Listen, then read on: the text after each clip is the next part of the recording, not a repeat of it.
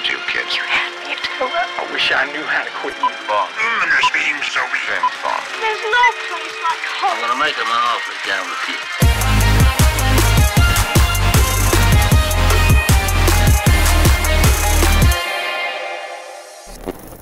The big problem with movie theaters and the box office right now?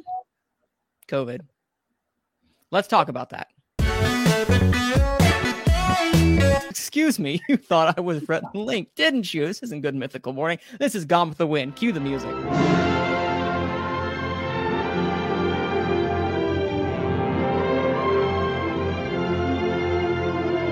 Hey everybody, welcome to Gone with the Wind, the show about award shows where we talk about, you guessed it, award shows. I'm your host, Manning Franks, and today is Sunday, uh, 4.16 p.m. Eastern. Um, so welcome again to the second episode of season four. This is officially the 74th or third, yes, the 73rd episode of Gone with the Wind. Um, and we have a small panel today. Uh, Abe is currently right now watching a double feature of Free Guy and Don't Breathe 2. Uh, I'm going to try to watch Free Guy tomorrow night, which I'm excited for. Don't Breathe 2. I'm debating to to um avoid like the plague until I get to see it on streaming or direct or what what have you because I've heard nothing but garbage reviews and are we shocked no and Malcolm right now I believe is still uh, asleep in New Zealand time because again he lives in New Zealand uh, so his time frame is a little different than us. We're a very international podcast. However, I am not alone. You're going to you're still going to get more than just my voice because that would be annoying for over an hour. I don't know if I could fill that time. Thankfully, I have someone else here with me to fill in that time. I have Dan Skip Allen. Hey, Manning, uh, welcome back. You know, I'm glad to be back. You know, we got a lot of good stuff to talk about. You sent me the notes, what we're going to be discussing. And of course, I had to interject my own idea, what I wanted to get into the thing. It's not even my show, it's your show, but that's how nosy and, and, and, and needy I am. Uh, but I don't mind. I don't mind talking about your points. No, it's your show. You said it, not me. I, I refrain from ever commenting. No, I, hey, we gotta have a laugh. We gotta have Hey, a we do. laugh. We gotta enjoy ourselves. Uh, Uh, you know, I'm always up for whatever we're talking about, and I'm gonna have a blast and, and, and put my two cents in. Hey, you know what? Funnily enough, the uh, where I work for News Two, uh, WFMY News Two in Greensboro, we have an actual segment called Two Cents. So every time I hear that, I get like PTSD. It's like P- two cents, my two cents. I'm not kidding. I'm I'm kidding. I'm kidding. Uh, I just hear it quite often, and it's kind of hilarious. It's become kind of a vernacular. Uh, like whenever I want to refer to besides and it, besides. Okay, this is a big tangent, and I apologize, but basically, I use now. Oh, that's just my two cents instead of using the phrase, you know, um, uh, what are the uh, see? What are the other phrases now? See, all Your I know in my Your opinion? that's just my opinion. I don't say that anymore. It's always that's just my two cents. Um, okay. I like it. I thank like you. it. Well, anyway, this is not what you're listening for. This is not Manning discussing his work. Uh, Manning's getting away from his work temporarily, and in fact, he is also currently uh, talking about movies with Dan. Um, that's the now that's the new title for Gone with the Wind just for today. Movies with Dan and the Man Ning. Until Malcolm joins us, which again I hope will be uh, a little bit later. However, we're going to start off first with Dan. What have you been watching this past week before we get into our big topics today? Well, um, since the last time we have Mm-hmm. talked, I have seen Nine Days, Respect, Free Guy, Don't Breathe Two, um, uh, uh, The review of Suicide- oh, you saw Coda. the Suicide Squad already. Yeah, Coda. Finally, I got Oh. to see Coda. Uh, this has been a running thing with Manning and I for quite Yes. since January. Finally got to see Coda. Wow, what an amazing movie! And hopefully by the end, we'll we'll talk about its Oscar chances. Yes. Uh, hopefully by the end, but it's we got a lot to talk about. Yeah, and um, that's what I'm also gonna, you know, we're gonna at the very end. One of our topics is going to be like, you know, Oscar locks from this past from this past year because we've had we've had a couple of movies that have come out that aren't while aren't quote unquote Oscar movies, which I think that's another topic for another day about what makes an Oscar a movie an Oscar movie. But there are certain aspects of the films that happened beforehand that I want us to talk about later. Um, so below the line, yeah, yeah. Dan's over here being like pointing down and like, I'm like, yes, Dan, your name is Dan. D- Dan, what do you point? Oh, yes, below the line, yes. um, but before we get into that, uh, I saw a movie that I was super jazzed about. And Dan, you said this is one of your favorite movies of the year so far. And I, for one, am quite perplexed. However, considering this is the same man that did A Ghost Story, which I do not like at all, David Lowery's The Green Knight, which really saddens me because y'all know how excited I was to see this film. I was overjoyed. The trailers got me so hyped. The cinematography, by the way, is gorgeous. There is nothing that is wrong from an aesthetic standpoint. And while I'm not going to say this is a lock for cinematography, I don't think it is. Perhaps this will, it depends on what else comes out. And this needs to be in the conversation more. Maybe costumes, maybe production design, definitely some below the line things. I don't know. But from a quality standpoint, I get where the love is coming from. However, this is very much if you don't like a ghost story by David Lowery, you're definitely you might like this a little more, but it's still in that same vein. And that's what kind of put me off because David Lowery as a filmmaker is someone that I don't necessarily care for in the way that he kind of it's the way the shots linger and it's the way it kind of rolls on without any sort of character depth. Not saying the characters don't have depth. I just don't care about anyone in this movie. Like even in just the kind of the small ways, Dave Dev Patel in just his natural charisma, I think he's astounding and a perfect cast. I just wish that I cared about Sir Gawain uh, or whatever they call him. They say like three different ways. They say like three different ways yeah. They, I, they pronounce it differently than what we uh, we all would pronounce Yeah. it. We say Gawain, but they say it Gowan. So Yeah. whatever. They say different ways: tomato, tomato, potato, Yeah, potato. there you go. There you go. uh, aunt, aunt, all that fun stuff. I, I just, I it lacked a lot of, and it's, it was very, and we'll talk about this again when we talk about Suicide Squad, the Suicide Squad, excuse me. It felt very, you know, cynical, empty. Cyn- Empty. it was empty and cynical. Um, but also inspiring at the same time. It was cynical in a way that it portrayed, you know, humanity and its relationship with nature, which while I thought was a very see, this is a movie I'm going to be watching a lot over just to get the themes. I think the themes are brilliant. It's the way the themes were presented that I just was kind of bored by and very much I, I my attention was not grabbed. Uh, but you said you loved it. I want to hear what Oh. you have to say. Like, Oh, please rebut me. I love this movie, and all the reasons why you're saying you don't like it, I I love it. Like Wow. the cinematography is just just just a breathtaking movie to. Oh, I agree with that. it's it's this it you rarely get this kind of moody kind of um atmospheric type of movie and we don't I, i've been a fan of dev patel ever since i saw him in slumdog millionaire so i guess i'm i'm a little biased there because i love dev patel i mean i could watch uh, dev patel read the phone book and i'd be entertained by it Or a phone book oh my god what's a phone book okay yeah okay Oh yeah, those don't exist really anymore, do they? yeah, we'll put that behind. We'll put that behind us.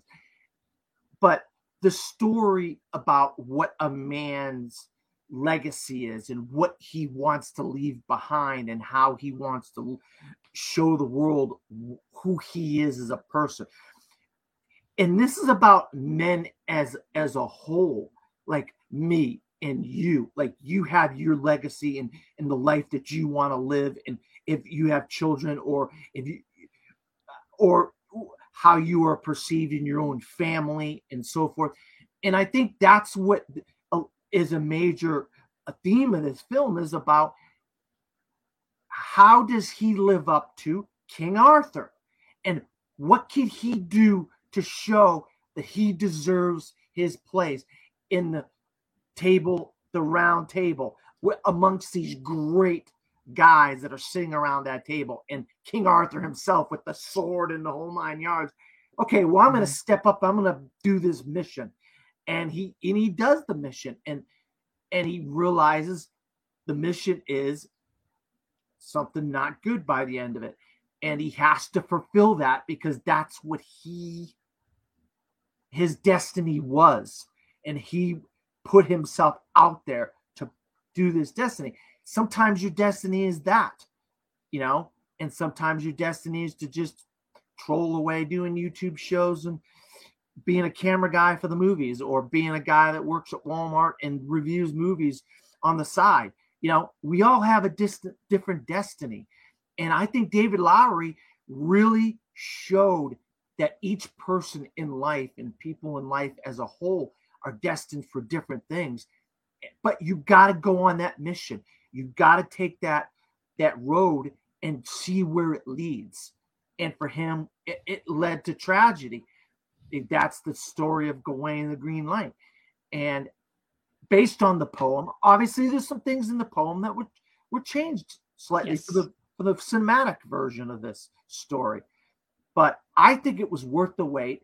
There's a lot of below the line stuff, the music, the score, the the, the, the some great little uh side characters in the movie that are neat, like Joel Edgerton and and and, and uh oh god, the kid from Killing of a Sacred Deer, uh Uh, Barry Kogan. Barry Keog- Keoghan. He's Yeah, something like that. he's really wacky and crazy.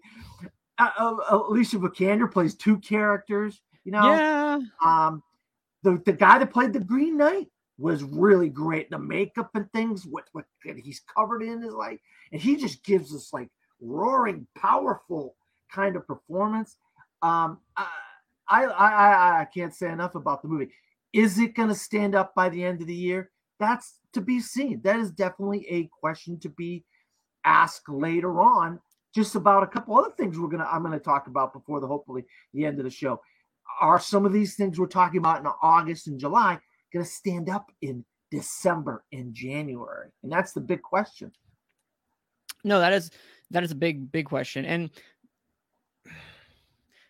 I actually agree with a lot of what you're saying.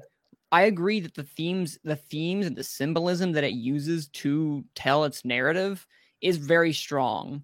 Uh, it is a treasure trove of not only the way that it, of composition and shots or editing.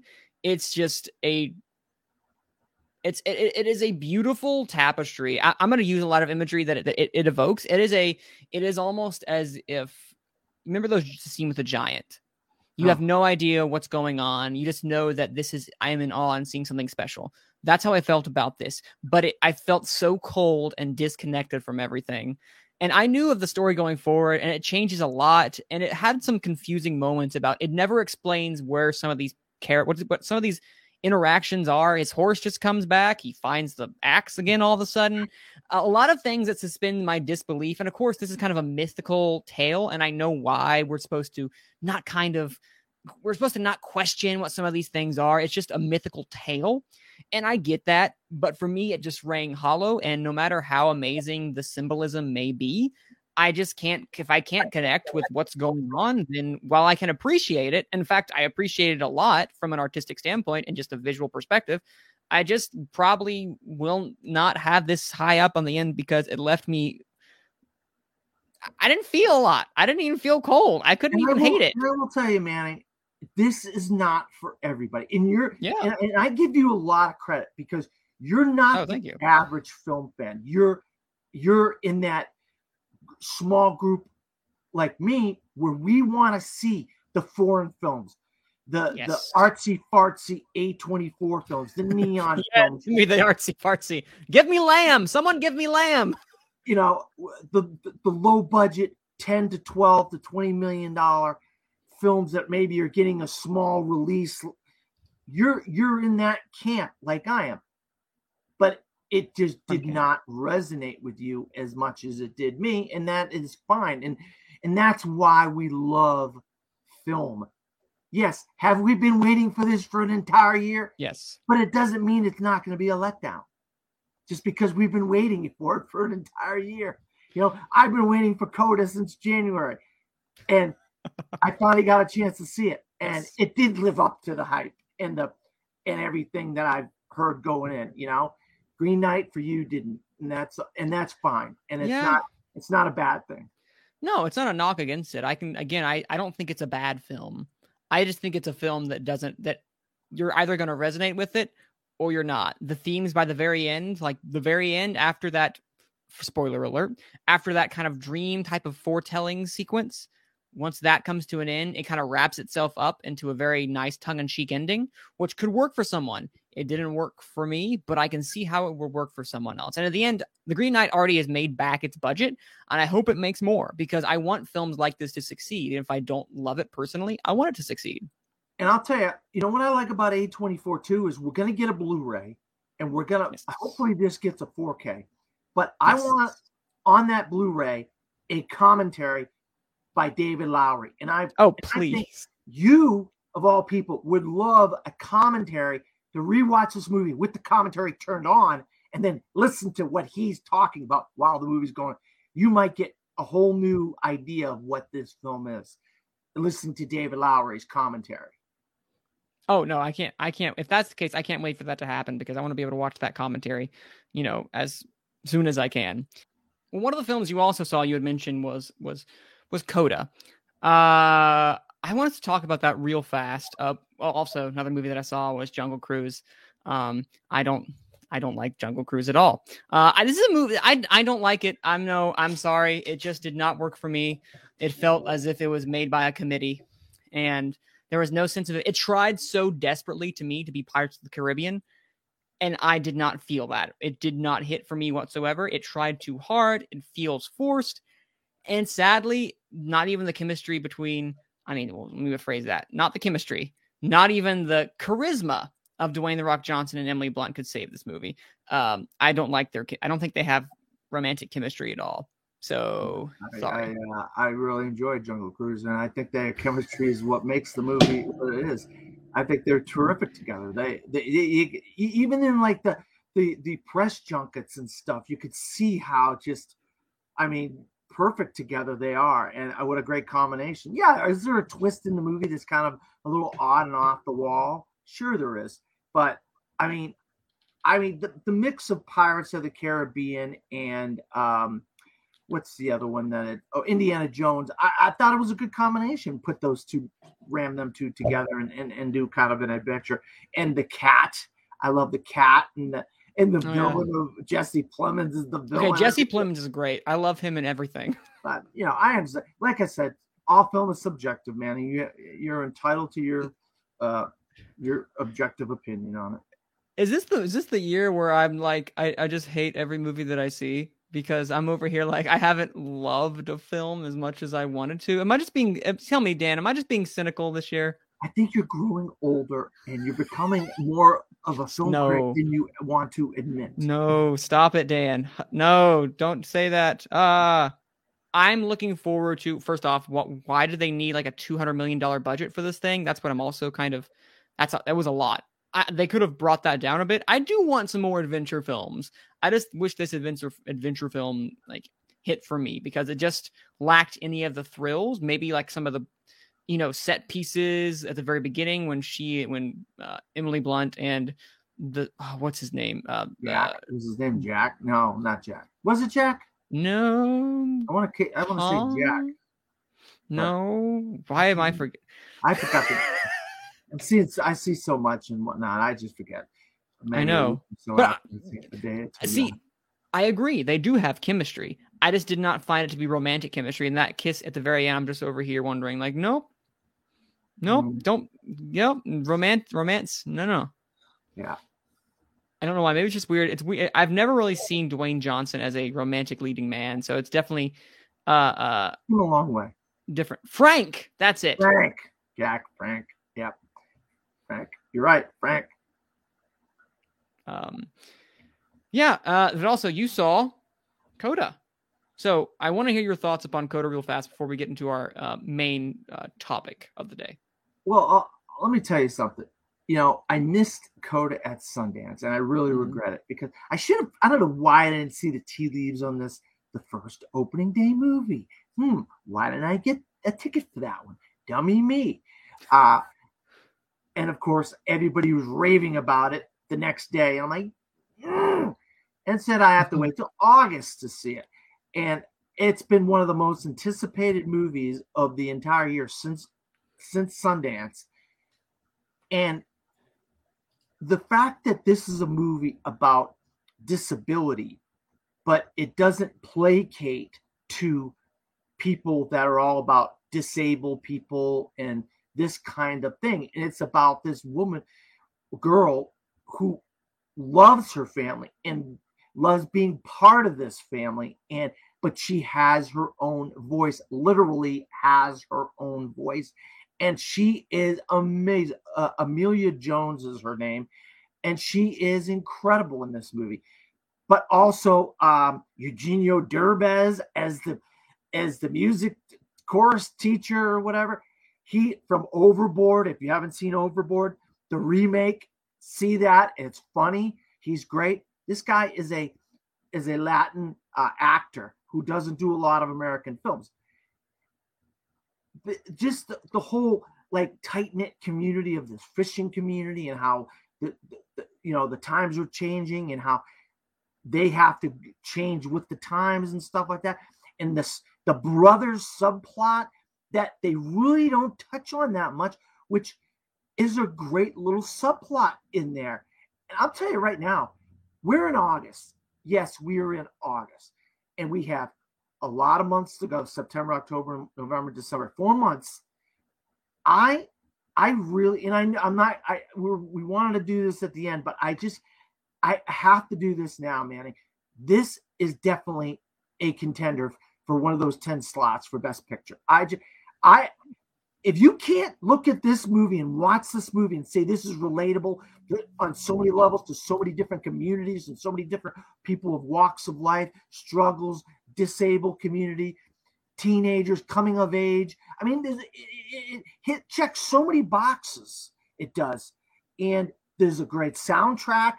If you haven't go get the soundtrack to coda this Mm. classic etta james. Uh there's uh, uh uh oh god what's her name? There's a singer a singer um joni mitchell um song in there the go get the soundtrack on spotify or whatever when it, and spotify's not a sponsor of the gone with the wind podcast i'm just saying No, I'm just we're on it. Yeah, but um, this movie right now, you you can't literally say that about many movies, if any. But this is a legitimate contender for one of those ten slots right now, and I, I can't say enough. I gave it four and a half out of five stars on my review, and you can find my review on my Facebook or uh, Pinterest, uh, Twitter, or or uh, Instagram, and I write for disappointmentmedia.com. So, and I'm constantly doing uh, reviews on on that. So, No, and um, Coda, I saw was able to see it in Sundance, and I've, which is a weird feeling to be able to see a movie before everyone else. That's never happened to me. Um, so I'm gonna I'm gonna take that with me to the grave. That'll be the one exception that I see. Regardless, everyone from Emilia Jones to you know like Marlee Matlin, who is she's Again, already I'm- won an Oscar. she's already an Oscar winner. Uh, one of the youngest ones, wasn't she? hmm The Children of a Lesser God. Wow, nice pull. That Coda is, while to me conventional in its storytelling, there's nothing that is like you know, from an artistic standpoint, there's nothing that is revolutionary. It's, but it doesn't need to be. Not every single movie out there needs to be push the boundaries of filmmaking. Not every movie needs to be a Boyhood or a Birdman, as we had that same year. There's no particular directorial style like a Wes Anderson or a Tarantino or you know anyone of that matter. This is just a very straightforward telling from a community that is shun- that is not only sometimes shunned upon but does not really have a film or too many films of this caliber that represent a plight and uh, of, of a plight of what happens when movies about disabled people in some form. Yeah. Of, don't get the don't get the the the, the get the light shined on them that often. Agreed. And especially what I was going to say is that Coda means child of a deaf, deaf adult. And it highlights that, played by Emilia Jones, as I want to say, who does an amazing job of grounding this movie. We don't get the perspective a lot of what does it mean to have a family and being the one person who can hear, being the one person who is able to hear, um, and what that dynamic plays and how that dynamic plays out. It's very real. It's very raw. It's very emotional. It'll leave you. It'll leave you cheering. It'll leave you crying. I I'm not exactly. It's not one that I'm over here like saying yes, yes, the best movie of the year. But it is such a sweet heartwarming story. It's it if it's made with such care and it's made with such respect to a community that is often overlooked. And I think that this is just a it, it it's it is it's such a heart wrenching story and a heartwarming story at that. That Coda to me kind of transcends this idea of it needs to be needs to be needs to, needs to be a larger studio film because Apple paid a twenty five million dollars for this. They were like, "This is going to be our pony," and you know Apple's going to put money behind this. Um, I think they also have um, uh, what's the movie by Joel Coen or Ethan Coen, uh, or is it Joel Joel Coen? Oh, I can't. One of the. Coen brothers. It's it's the Hamlet. It's the Hamlet. Uh, Oh. ah, I think they have that, but I don't know. Either way, they're going to throw money into this. You don't spend twenty five dollars and not try to put an Oscar campaign for million. this. Um, what was that? You said twenty five dollars. 20, yes, they spent 20, 25 million. Excuse me, twenty five dollars. they spent twenty five whole dollars, the biggest in Sundance history. Can you believe it, guys? How about No, this guy 20 right over here? Th- does this guy remind you of Coda a little bit? That guy right there? Minari? Yeah. In a way. Yeah, I would say it's actually in a way it does. It's it is about a, a wow, I guess a marginalized community that's not talked about uh hard, hardly enough about the uh it is it's not it's less about the American dream in Coda. It has elements of that, but it has still that same flavor of a following a family that you know um, um has to navigate what it's like to live in a in a world that is not, you know, uh, um, has some sort of ableism and has some sort of you know uh, racist and guess in this case um, uh, less about racism as in Minari, which again that was not the main point of it, but more along the na- of navigating what it's like to be different from the uh, I guess the predominantly white population in the area.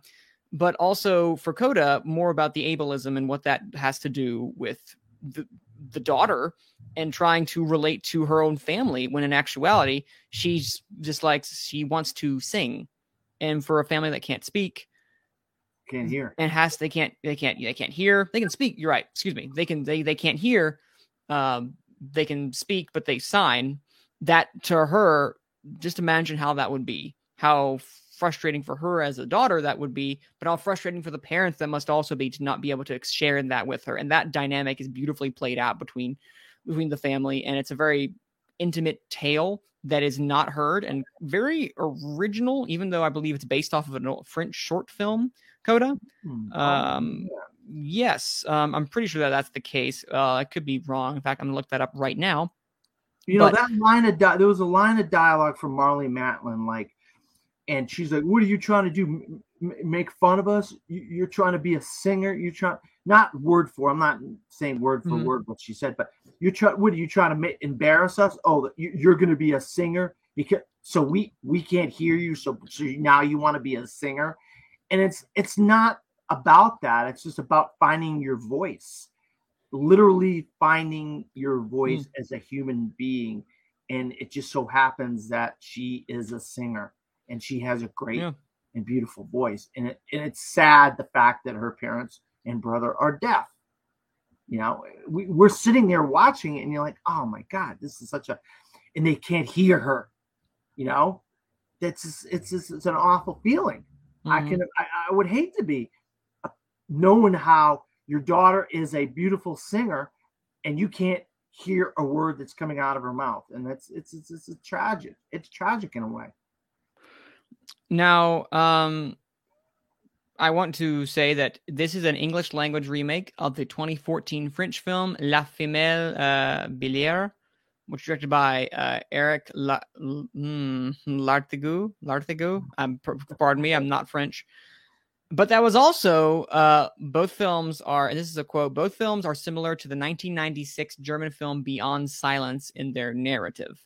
Um, I'm not sure if that means we're gonna get an adapted screenplay. Probably, if it's based off of, um, if it's a remake of the 2014 French film. If it's a remake of a film, then it is most likely an adapted adaptation. Um, which I was not aware of that till right, like I think a couple days ago. But we're gonna talk about today, as the thumbnail and title of this episode shows. Uh, our main topic today is James Gunn's The Suicide Squad. And let me tell you, this feels like a James Gunn film through and through in a lot of the kind of tongue in cheek moments that we have without this. That's the second time I've used the word tongue in cheek in this episode. Let's see if I can go for three by the time we're over. This is, as I said prior, feels incredibly James Gunn after the first 15 minutes. And uh, tell me a little more about what your thoughts were, uh, Dan, on The Suicide Squad. And again, Suicide Squad is different from the Suicide Squad. Well, I'll make sure to always say the Suicide Squad if I can. Yeah, uh, it's needless to say, we don't want to get into a rant about David Ayer right about now. Uh, we could go on for quite a while about that, but the Suicide Squad to me was an absolute blast of a film. I mean, I went in with expectations of I have no idea what this is going to be, but I knew James Gunn had a unique vision for what he wanted to do and he wanted to do something with this with with this film that was unique to himself and what he has been his style and his kind of uh, way of doing things off the wall zany crazy wild kind of stuff and he does it right off the bat the first 15 minutes of the film and you're like Yeah. yep that's a james gunn decision there to do that. And um, you don't know the motivations of some of the characters and just the gore and the blood and the action and just, I mean, everything. When Warner Brothers said you could do anything you want, and he chose to do this, Oh, they weren't kidding. they literally took the gloves and put them over as far away as they possibly could put them so they couldn't touch him, touch his film, touch anything to do with his film. And what we got is a film that is untouched by anybody but him and the people that were making that film, the actors. And you could tell every one of those people were having the time of their life, even the more serious people like Idris Elba and John Cena. But John Cena has his moments of comedy and and and it just it just Mhm. when this is what happens when you give a filmmaker free reign to do what they want to do Full free reign. and they can do a great thing and realize that their mind of who they are as a filmmaker is valuable and you don't have to get your grubby hands and get in there and tear what they're doing apart and uh, i absolutely loved the suicide squad i think it's fantastic david dustmalkin as the polka dot man uh, is amazing john cena is amazing Sylvester Stallone is Killer Shark. Amazing. What a what a wonderful wonderful man. That that's Yeah. that killer killer. By Wait, the what do they call him? Not King Shark. It's also uh Nanu. Isn't it the King King Shark or It something? is, but it's also they called him Na- Nan Nano. Uh, Oh, they did give him a name. What was his name? Yeah, shoot, I forgot his Nah. name. Oh well, keep going. I'll find it. Six number one films in six different decades for Sylvester Stallone. That is a feat right there. Sylvester Stallone, six number one films in six different decades. That's that's amazing. This movie is an absolute delight. Um, I joked beforehand about how, oh, I'm not going to like a single film. And again, I don't love this movie, but I don't think you necessarily need to love it to have just a fun time with it. You just need to, you know, I don't think I, I'm not a firm believer in shutting your brain off because if you shut your brain off in a film, how are you going to really enjoy it, guys? So mm-hmm. you have to accept this the ride you are going on. Don't shut your brain off. Accept the ride, and if you accept the ride, you're going to have a fun time. If you fight the ride, you're going to have a horrible time. That said, I truly believe this film is a vast improvement to Suicide Squad for various reasons that aren't us that aren't David Ayer's fault, and that's the last I'll say of that.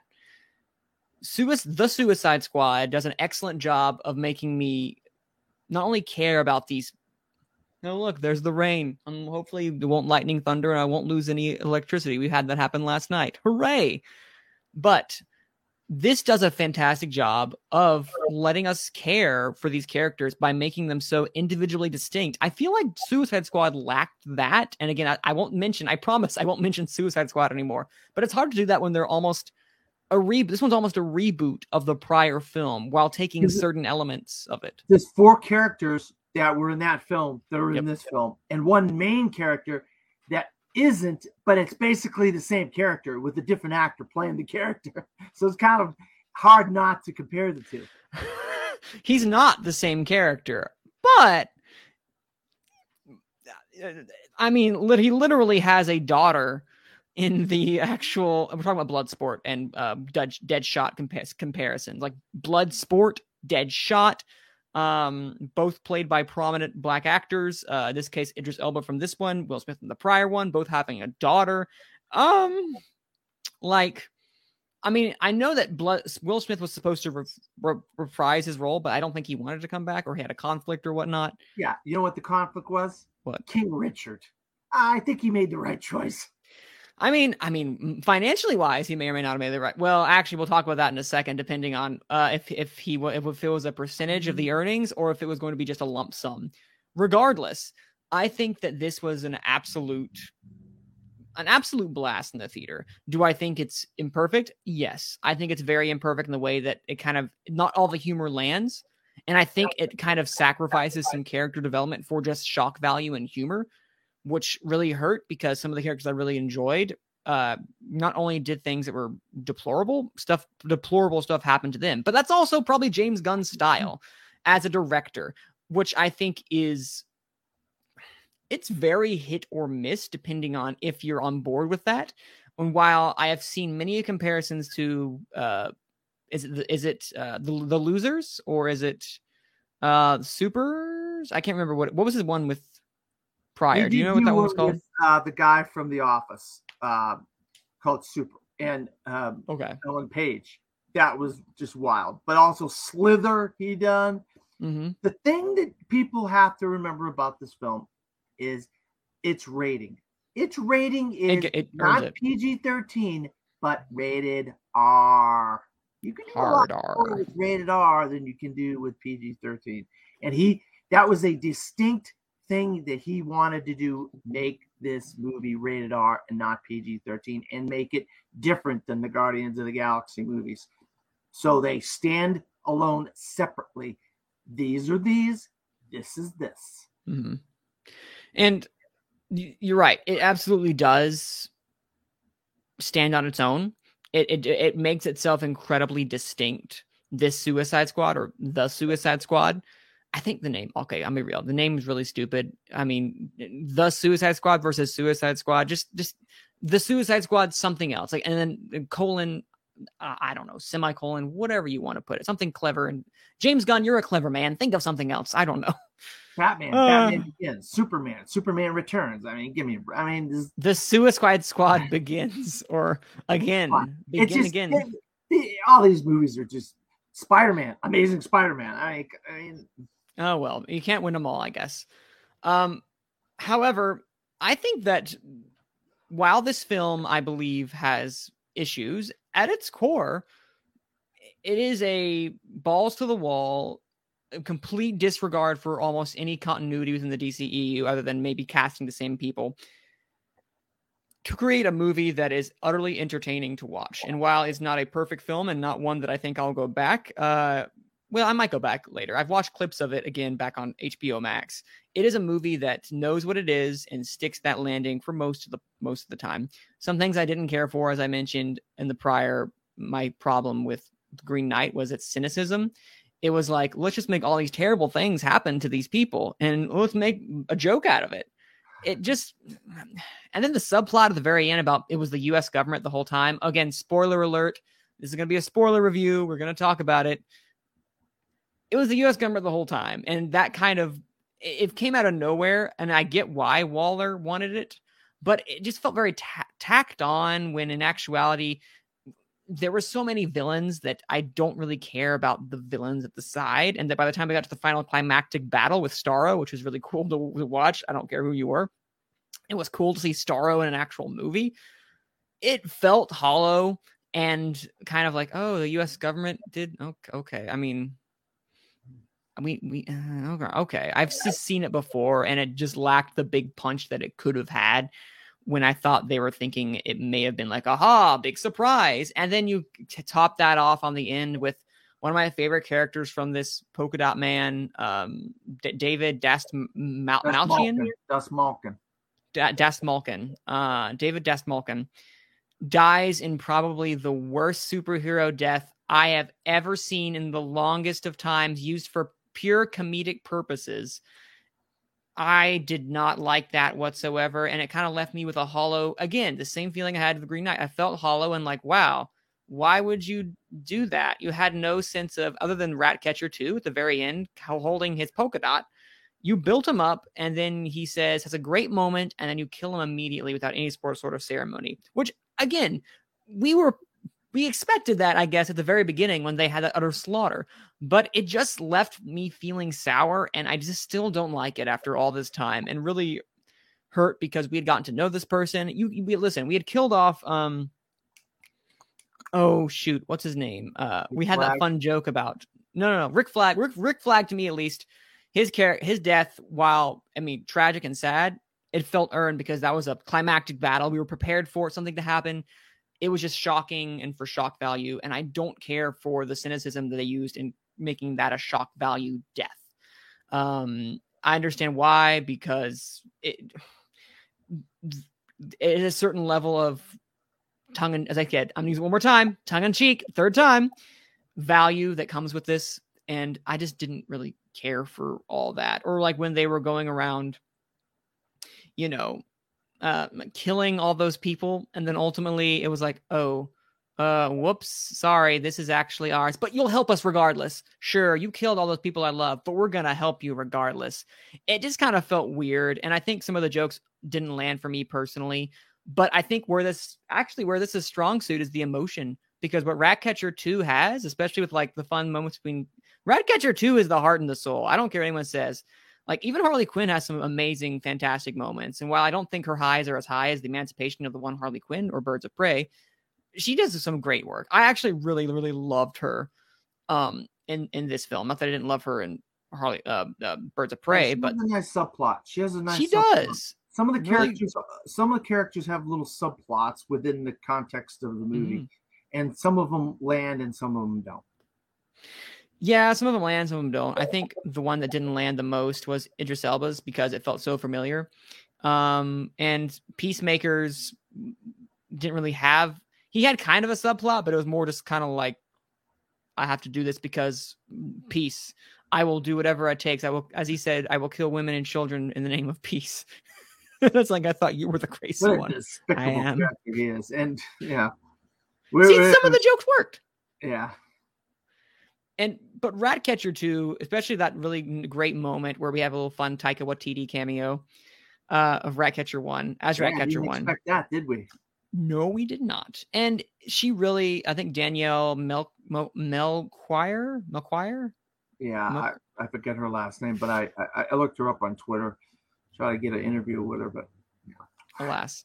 Um, it's it is it is a with along with um the kind of just fun um nature of King Shark and Sylvester Lobrock, and also the the reintroduction of Rick Flag and making him more of a complex character, making him an actually interesting, fun character. Their dynamic was spectacular. Everyone was great. They did wonderful work. And I just couldn't be more happy with these characters. And I kind of want them to come back. Am I sad that we lost Captain Boomerang? Yeah, he was my favorite character from Boomer. Mm. Well, the So thing is, you know, that's what I think people forget. What's the title of this movie, Manning? Suicide, The the Suicide Suicide Squad. What is their mission? Suicide. No, to get whatever they need to done. They're, they're the going on a suicide mission. You know, Th- there's no guarantee that they're going to come back. And if they do come back, they get 10 years off their sentence. They're going back in the clink, you know? So th- there's no silver lining here. No matter how you look at this movie, Yeah. there is no silver lining. You could try all you want to have a silver lining, but there isn't going to be a silver lining.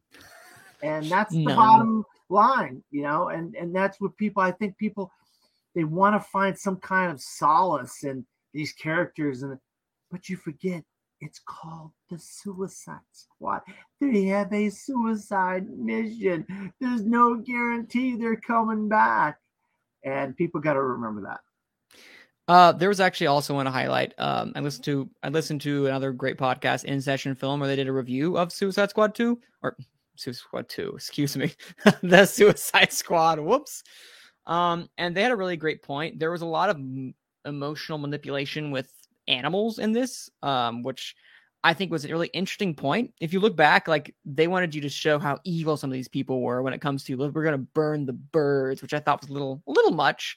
Um, which I get why they did that. They wanted to make us feel it was evil, but yeah, it did feel as if. Well, I was a big fan of like Sebastian and his little fun antics with Ratcatcher and uh and Bloodshot, or excuse me, Bloodshot, Bloodsport. You see, they're the same character. Bloodshot. Um, yeah, I think some of that was a little little little heavy handed, and, and I think that was an excellent point for them to to bring up. Um, overall, I think that the Suicide Squad is really fun time in the theater, though. I think it's something that you, if you know what you're in for after those first 15 minutes. Oh, can we also talk about just how really awesome that those title sequences were? Whenever we got to see the little, what do what do you call them? Like uh, uh, uh transitional credit type things. Yeah. Do you know what I'm? You know what they are? Yeah, you know what I'm talking yeah, about, Dan? Yeah, the cre- yeah. I like that. I like. I mean, his his credits in the Guardians movies are really cool. Yes. They really he he really puts a lot into the credits, and that's I always like. That's why you have to stay and watch the credits at a James Gunn movie because you don't know what kind of weird stuff is going to be in the credits. You know, Mm-hmm. in, And- in the title cards and all that stuff. Yeah, my favorite one was I think it was Operation Harley or something. It was like first off, it was Operation um Starro or not something. It was Operation something. What was it? Um and then suddenly they're like, wait, we gotta go get Harley first. And then the fire changed to Harley. That was utterly hilarious. Or the very beginning when um a savant uh, his blood in the water creates Warner Brothers presents. That's just clever. Yeah, yeah. I Um, mean, just the guy is talented. There's no doubt about it. James Gunn is a talented filmmaker. I it makes me want Guardians of the Galaxy three right now, and I cannot wait what craziness and wildness and amazingness it's going to be in that film. And the script's been sitting on his desk for at least three years now. Yeah. I I think this is one of the be- be- better outings, um, personally, For DC, um, for DC. Yeah, I do you have any objections to that? Do you think this is now top five. Uh, easily? Suicide Squad's top five of uh of the DC cinematic universe. You know, up there with uh, the uh, Snyder Cut, um, Shazam. I would say Wonder, Wonder Woman. Woman. Yep. Um, you definitely got to put this in, in in the top five, maybe in the top four. I might put this in the top three, just um, because I haven't seen the Snyder cut. I just can't commit to like five hours. That's just like woo. Four hours. Um, It's four hours, but you four- can take it's in segments. That's you true. That's true. Go get something to eat. Come back. just do like a little bit there, a little bit here every other day. Um, however, even though we may think it has a great amount of quality, apparently the box office doesn't reflect that. Mm, nah, and that's what I want to discuss is this box office of Suicide Squad is I wouldn't say abysmal when it comes to traditional box office standards, but it is incredibly poor and reflects, I believe, on just the ever-changing um, uh, climate when it comes to uh, movie theaters and the movie-going experience, especially during the time of the pandemic. And as I said at the very beginning, why you know there is a big problem with the box office right now, yeah. and that's COVID. Yeah. the Delta variant specifically. Yeah, that I mean, you you thought that you thought the box office was going to come back back in June when things started getting back to normal again, and then all of a sudden this Delta variant hit, and then now it's starting to take a toll on the box office. And you know, not to get into um, Black Widow, but streaming services are taking a hit on the box office. There's no Agreed. doubt about it. Jungle Cruise, Suicide Squad. I mean, they're just taking a hit on the box office because people like, why do I need to spend eighty dollars on my three kids and popcorn and soda or whatever? That's just a buddy of mine who has four kids and and he every time he goes, he spend 80 90 dollars on a movie. He wants to go to the theater to see his movies, but a lot of people want to just watch it in the comfort of their own homes. And that is not bad. And that's why it's there on the streaming services. And that is cutting into the box office. And with all this stuff about the Delta variant, you know, various weather problems all over the country and this and that and the other, you know, kids are getting ready, parents are getting ready to put their kids back in school and stuff hey, let's just sit, sit on the couch and watch watch Suicide Squad or mm-hmm. watch Jungle Cruise or watch Black Widow or you know Coda's on Apple Plus. You know what I mean? There's stuff on Netflix. There's stuff on you can watch Val on Amazon Prime. You know, so I it's sad that the box office is taking a hit, but until this stuff gets settled and we we, we know we're in we're in, we're clear water and we're free and clear of this stuff, I, I think we're never we're, we're not going to get a, a clear picture of the box office. And, and Free yeah. Guy to, to me deserves all the box office it could get because the movie is amazing and it's incredible. But it might be the next um, film that is hurt by this. People aren't going out to the theater and it's sad because Free Guy deserve it really, really deserves people to go because the word of mouth on this should be booming and it should just be going crazy. And it, I don't think it's going to get the the box office it deserves. Free Guy. No, and I think that's the big topic. Um, Scott Mendelson usually has like every, every weekend he will crunch the numbers and tell everything that's going on. Um, and the Suicide Squad, outside of its disappointing twenty six point one million dollar opening, um, had a drop of 70% from week one to week two, which by no metrics is great, especially when you consider the only other um, superhero film or superhero quote unquote film to ever reach to go below it is uh, Shaquille O'Neal Steel, uh, which is hmm. opened up with like less than a million in theaters. That's the only one that's below it. I will say that there are a lot more factors other than just streaming, and I do think it's, I do think it's the, I guess I do think it's, I think COVID is one of the biggest things right now because even like people said, oh, the Free Guy got a great twenty eight something, which is akin to the Suicide Squad. Did we expect Suicide Squad to do more? Probably, but also if you look into a fact that it was same day streaming. Free Guy is not. So while Free Guy's numbers are not great in comparison, what people are looking at, you need to take into account that it was so that the Suicide Squad was there same day. Um, and I also think that Free Guy, Free Guy lived on the internet for that's this entire year. This has been hyped up to the from by Ryan Reynolds himself to the point to where I want to see this just because he's had such some of the best marketing.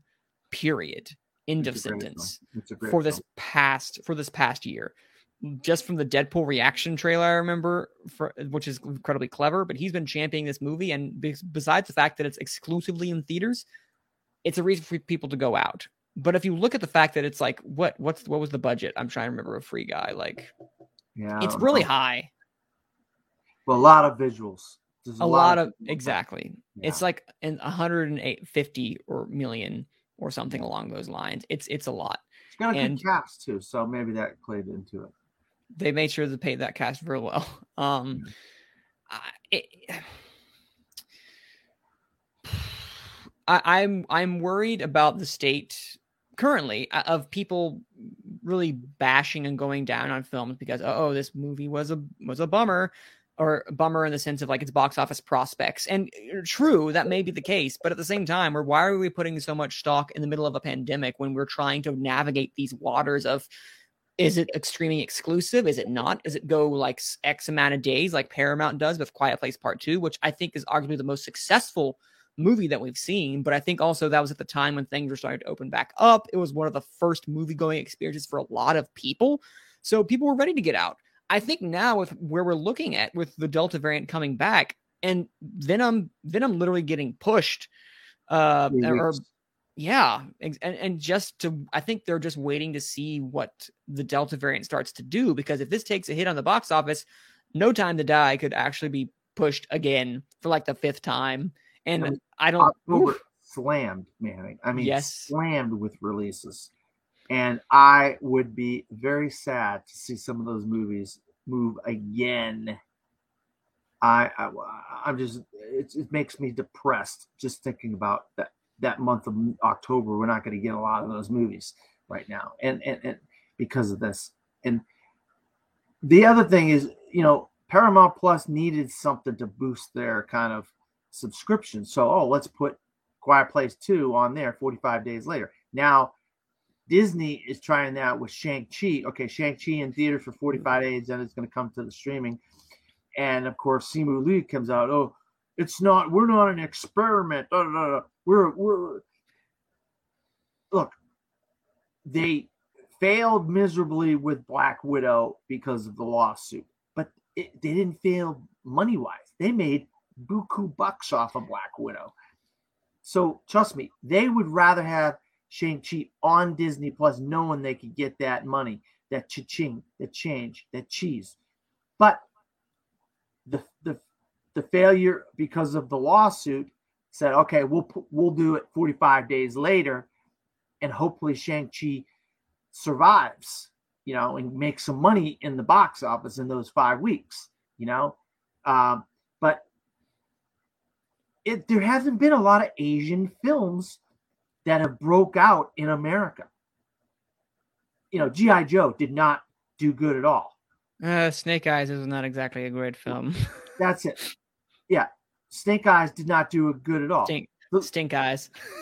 Snake Eyes. Uh, I, of course, was there opening day to see Snake Eyes because that is my childhood come to life. Mm-hmm. But Crazy Rich Asians was really the only big breakout Asian film this country's ever seen. So Shang-Chi has a lot to live, I mean, a lot to do, you know, and and, and it might be another um film that just pays the pays the penalty of of this delta variant and it's it's it'll be sad because i think it probably deserves because they're doing press screenings manning Tuesday for Shang-Chi. That's two weeks early. That tells you something. They are very pleased with Shang-Chi if they're going to do press screenings two weeks early. Well, I will also add to the fact for, well, actually, two reasons. One, I heard, for, I, I forgot who tweeted it out. Um, there was a film critic um, uh, who I retweeted.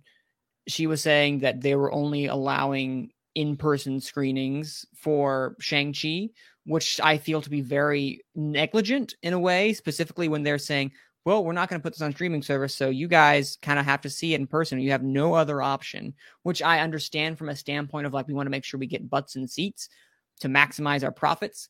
But I feel like Disney has made a lot of missteps recently when it comes to trying to navigate these waters, mainly based upon the fact of you are putting people at risk, vaccinated or otherwise, because you don't know that everyone you know, has been completely vaccinated. I'm not sure what Disney is doing to ensure that. They could do that, but it just feels the fact that they are doing press, they are literally doing press junkets via Zoom or mm, Skype or whatever you want to call it, but they're making the critics go see it in theaters and not offering an option for people who don't feel safe. I still don't feel safe, even with everything I have, vaccination and otherwise. I still don't always feel safe going into a crowded theater because you don't know where these people have us necessarily been. And Disney, to me, is dropping the ball. Bob Chapek is now showing me he is the lesser of two Bobs um, in comparison to Bob Iger, which we had. Well, for all the faults Bob Iger had, Bob Iger didn't come across as someone, and no offense to Bob, actually offense to Bob Chapek, as someone who comes across as someone who just is in it for is everything seems like data to him. He comes across as let's do this to maximize our profits. The lawsuit that starts Scarlett Johansson, which again she has high grounds unless they unless they deal with it outside of court, from what I've been reading and people I've been listening to. the fact that they went against that, the actual their actual contract does not bode well. And Bob Iger, I know, made a comment that he's not happy. This should have been dealt with a long time ago. The rift was already there, and it's even bigger. But Bob Chapek's comments of, I quote, "We actually think we actually think it'll be an interesting experiment for us." Blah blah blah. The prospect of being able to make a Marvel title to the service after going theatrical for 45 days will be yet another data point to inform our actions going forward on our titles. It comes across as very cold. And I understand why, you know, uh, Simi, Simi, I think it's uh, uh Simu, Simu Liu. Uh, I understand his his frustration. Also, I understand why anyone would be frustrated by that because they're putting their heart and soul into this, and you become across as a data point. And yes, you're running a business, but for Disney, which is supposed to be, you know, this family, really fun feelings, emotion emotive company, Bob Chapek's comments come across as cold, and in fact, you're just data to us and it kind of sets the wrong tone for what Disney and Marvel. And I know that while Kevin Feige is still very mad, I'm sure he's not happy by these comments, and I'm really curious to see how long David Chapek and uh, will say anything else or just remain in the back because he does not have the same profile as Bob Iger did. He does not have that same face of Disney um, type of thing. Chapek came from the parks. Yes. And when you're thinking about the parks, you're thinking numbers. The parks oh, yeah. are a numbers game. You know, the, when you're dealing with health and the hu- humans and their health and, and, and society as a whole, and whether to put a movie on a streaming service so people could watch it in their home or go to a theater where they might be sitting next to somebody with the Delta variant or whatever, and they don't even know it. That's putting people's lives in risk. And numbers and the numbers game and all that kind of stuff shouldn't have shouldn't play into that. And that that's why having him as the parks guy in charge, maybe he doesn't see the bigger picture of like Bob, Bob Iger saw of all these different things. He was in charge of all these different things and he saw these different numbers and these different kinds of things that were going on in various with the animation and with Marvel and with Lucasfilm and with he had a better idea of how to do things. And this guy came from the parks, which is all about numbers, you know? Yeah. I, Bob Iger had a good idea of what the brand of Disney was, which um, I remember there was a there was an interview a while ago. He says, "I believe in the power of branding," and he thinks that the Disney brand, when people see a brand, they want to trust that brand and understand what that brand stands for. And um, mm, I'm not getting that same from from Bob Two. We'll call him Bob no, Two. No. I'm not getting that same feeling.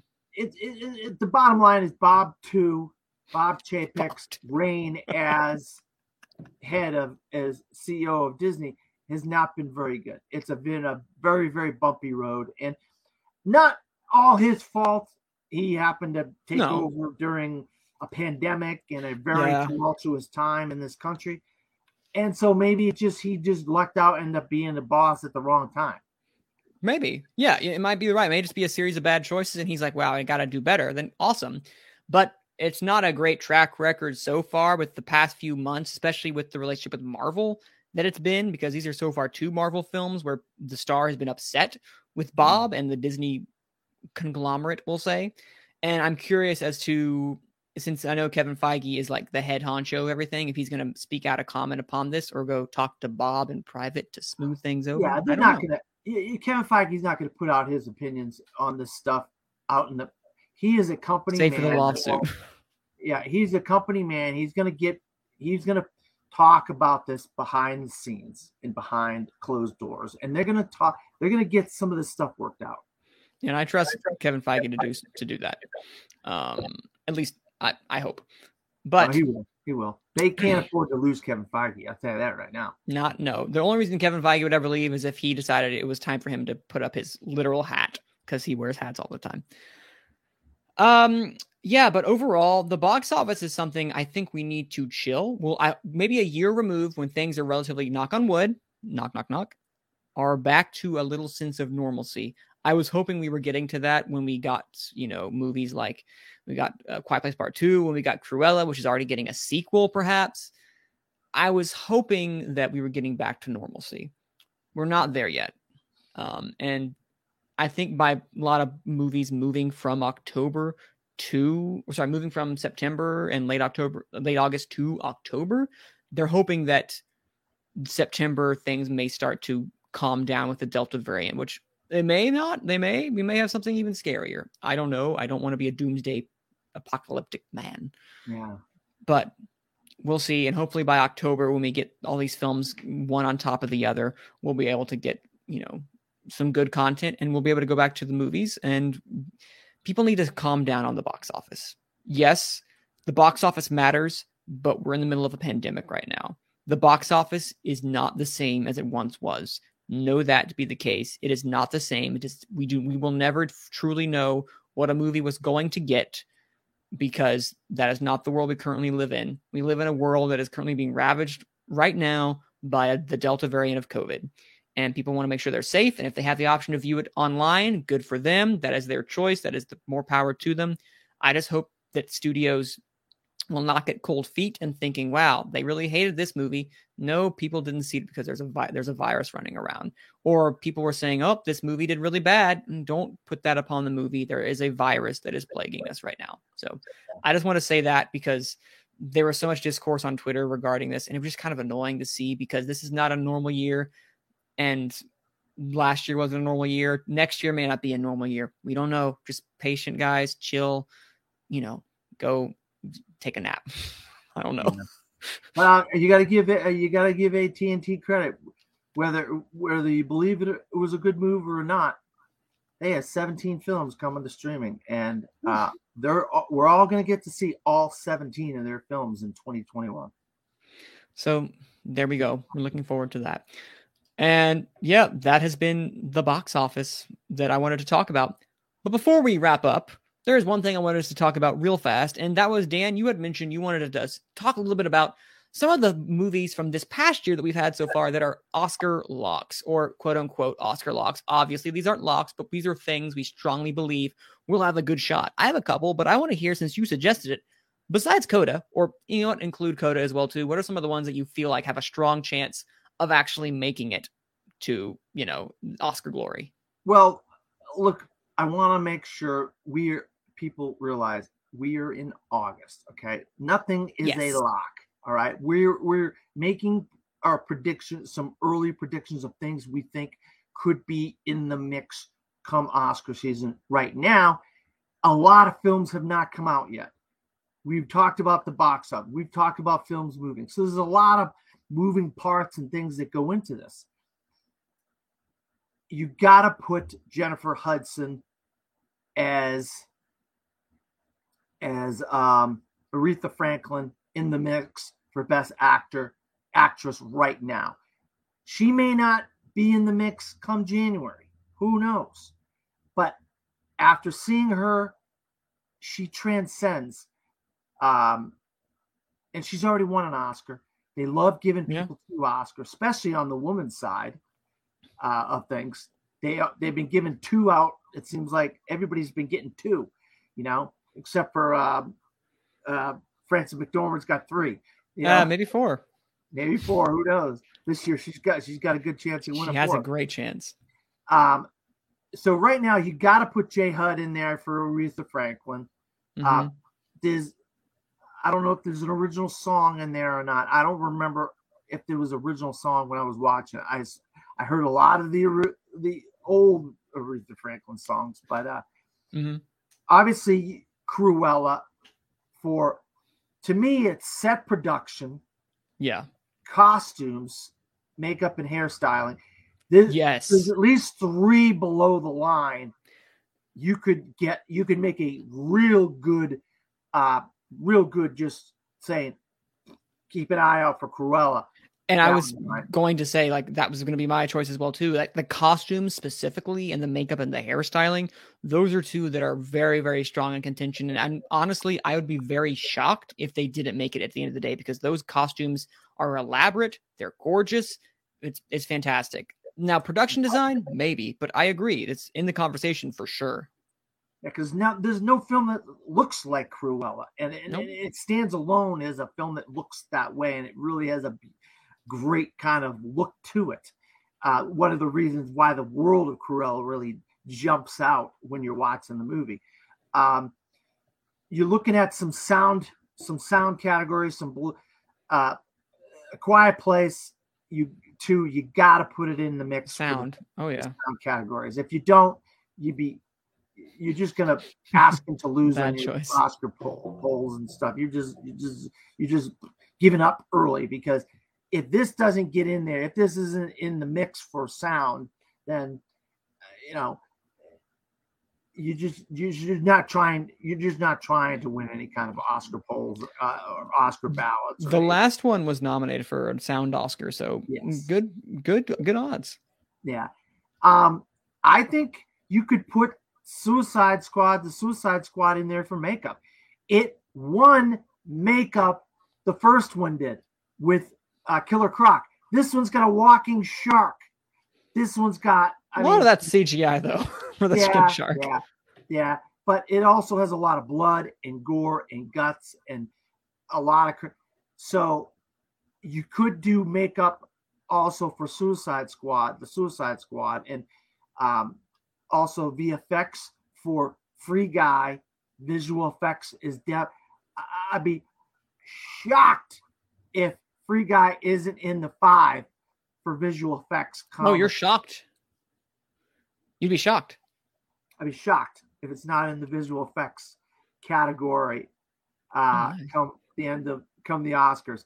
It the movie is about eighty percent visual effects, and it's a, based on like a video game. It's like the movie. It's like a video game world that's going on within Free Guy. So I mean, you got you got to put Free Guy in in visual effects. I think.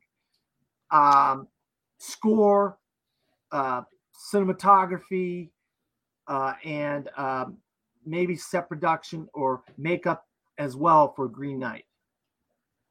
Yeah, I, I have a I, I I have a hard time seeing the Green Knight making it. Sadly, for Dev Patel, I, I don't I don't see it going below the line. I mean, above the above the line. I Mainly love, because- I love to get him in there for actor. Boy, Hey, that. you know what? Maybe for for the Gone with the Wind awards, we can get him in above above. I just have a. I mean, Indie Spirits. I can see him getting an Indie Spirits nomination yeah, for this oh, yeah. performance. Um.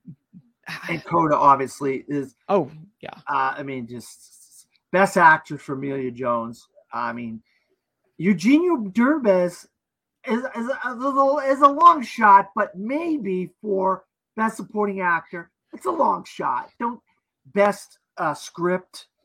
Uh, be, maybe something one of the script categories for Coda. Um, I don't know what else you could do Coda, but Coda, I think needs to be in Best Picture as of right now. I mean, this is Oh yeah.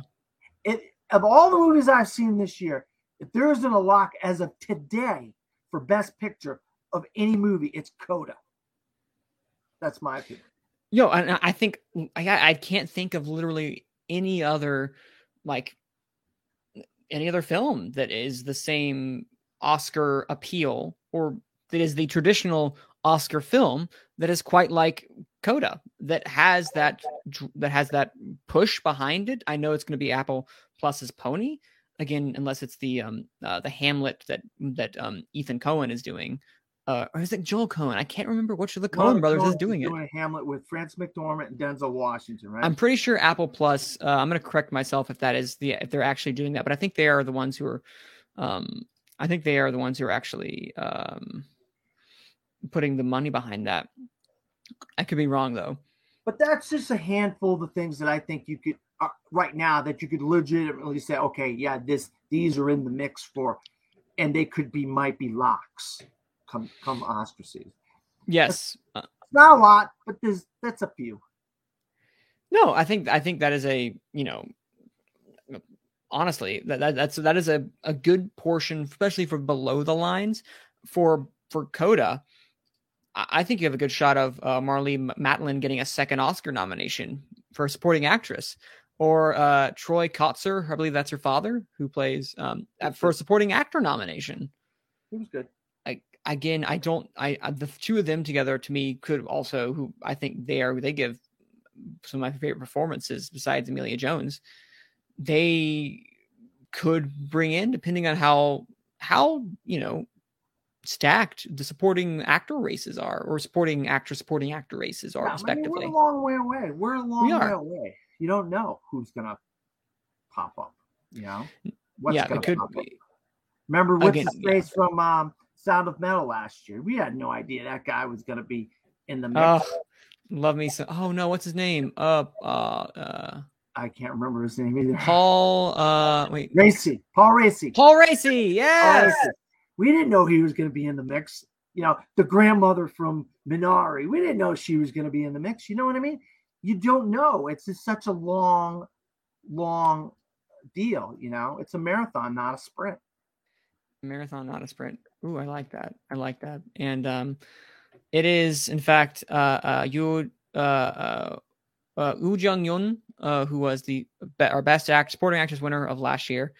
Um, so we will actually see um how that plays out if we're going to be able to get some more films. Like again, uh, this coming week, we got some more films that are dropping. Again, this past week we had Respect drop, we had Free Guy drop, we had Beckett drop on Netflix. I'm curious to see what that's going to be like. I haven't heard great things. Have you seen it or heard anything about it, Dan? No, I haven't. I didn't even see, uh, see it yet. So Um, it is on Netflix though for all of us to uh, view and watch. I'm not again. I'm not too.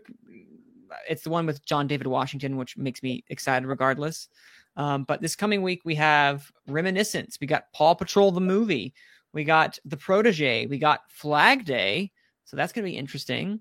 no screening, and- no screeners for Flag Day, by the way, for uh, press and uh, film reviews. We tried to get a screener for Flag Day. Hmm. Wouldn't give it to us. So, hmm. Hmm. I mean, a good th- sign. it was mixed reviews. I know. I heard out of Sundance. Was not Sundance. Um, it was. Oh, what was it? Was it TIFF? South by? Was it South by? no, it was um Oh, Cannes. Cannes? Cannes? Yeah, yes. Yes, that was it had mixed reviews out of there. So I'm not expecting much, honestly. So we'll see. We will see. Um oh, and let's not forget, uh Candyman comes out the 27th, and I am terrified. I'm not sure I'll have to I might have to wait. It looks so terrifying to me personally. I'm have to wait for it to be on streaming so I can pause I- it. I got I got my screening on the 24th. I'll tell you. Oh, nice. um, quick story. I was part of a a, a film festival last year, a um, urban film festival. It was called, and I was one day away from seeing Candyman before they pulled it last year. One day, I was like, "Oh, can't wait for Candy." Oh, nope, Candyman gets pulled. One day before everything the world changed. Well, it was back in like November, October, somewhere in there at this Urban World Film Festival. Uh, Oh. Yeah, they pulled they pulled Candyman last year and put it to this year. So I'm finally gonna Wait. get to see Candyman. They pulled. Oh, that was still 2020. So be it already. We were already in the pandemic Yeah, by yeah, that we're already in the middle of it all. Mm, that was smart. That was smart. I think again that was a smart move at the end of the day, and hopefully, I mean, hopefully, Candyman they don't, they don't push it back again. That would just be it. That's literally the same thing as No Time to Die. They've pushed that film, I think, a lot, haven't they?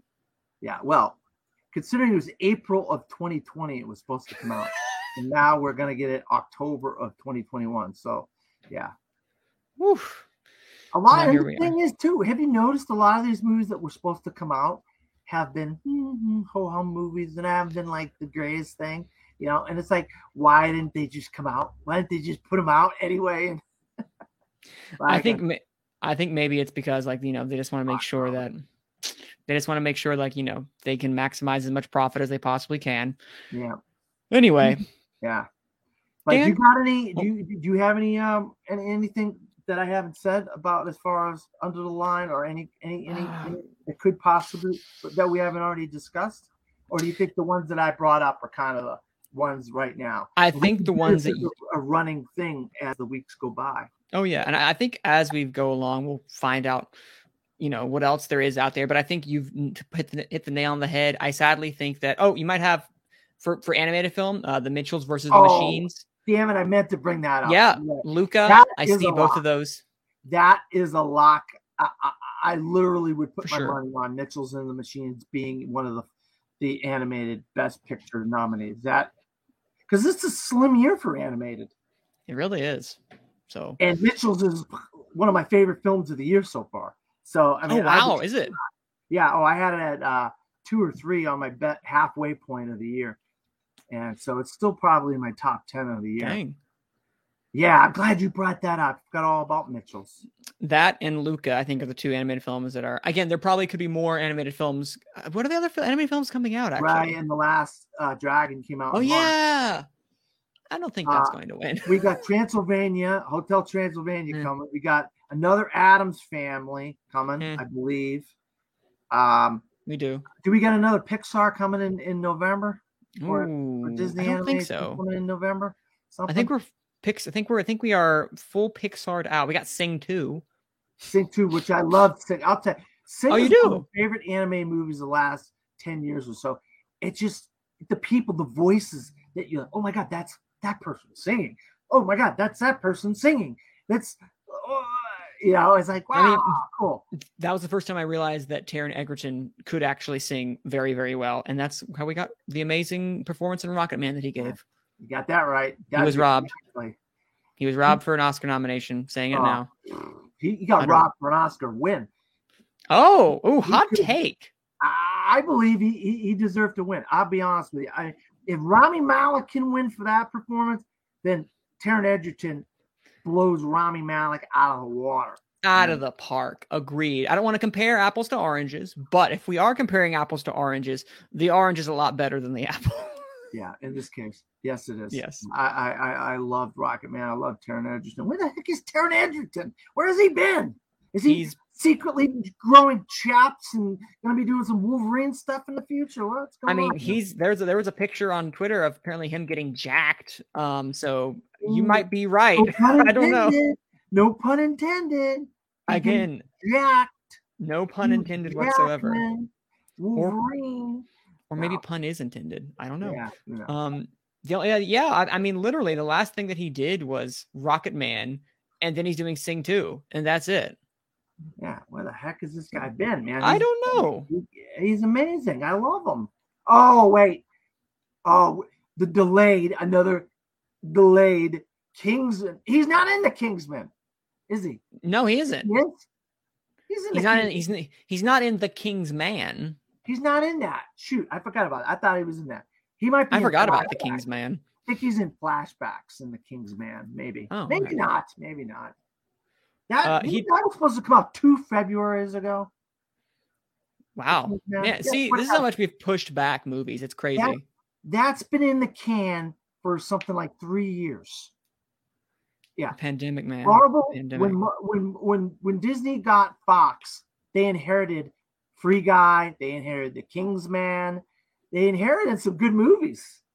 They did. They really did. So now I'm I'm excited to see. I'm actually really excited to see the King's Man. So I can't wait to see that. Um, but I think that's all the movies that we'll talk about for right now. So Dan, where can they find you? You can always find me at Dan Skip Out on Facebook, Twitter, Instagram, and Pinterest. Also, uh, I'm a film critic in uh, Orlando, Florida, for the website called disappointmentmedia.com. We're always going to disappoint you in some way or another, so might as well call the website that. I love that tagline. Did you make it up right now, or is that your official tagline? Oh, that's our tagline. That's our Oh. tagline. I love it. I, I love that. And you can find me on Twitter at Cinda underscore man. That's C I N E underscore M A N N. Again, I'm your host, Manning Franks of Gone with the Wind, where you can find our podcast at Apple Podcast. You can find it at Spotify. You can find it at Anchor, wherever you find your podcast. More than likely, you can download us there. Uh, give us five stars, rate us, review us, all that fun stuff. Um, and uh, you can also find me if you're in the uh, North Carolina Triad viewing area. You can find me on TV uh, every once a week, uh, reviewing respective films. So, uh, yeah, and this next week we'll be having Jungle Cruise review coming out, and you will be able to little taste of that if you watch, of course, watch us on uh, WFMY News 2 channel on YouTube or Facebook, and you'll get my hopefully within the next uh, few days. So, look forward to that.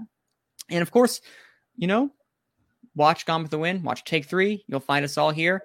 And until next time, we will see you guys at the movies or again on the streaming service on your couch, which again, very weird. We promise we won't be there.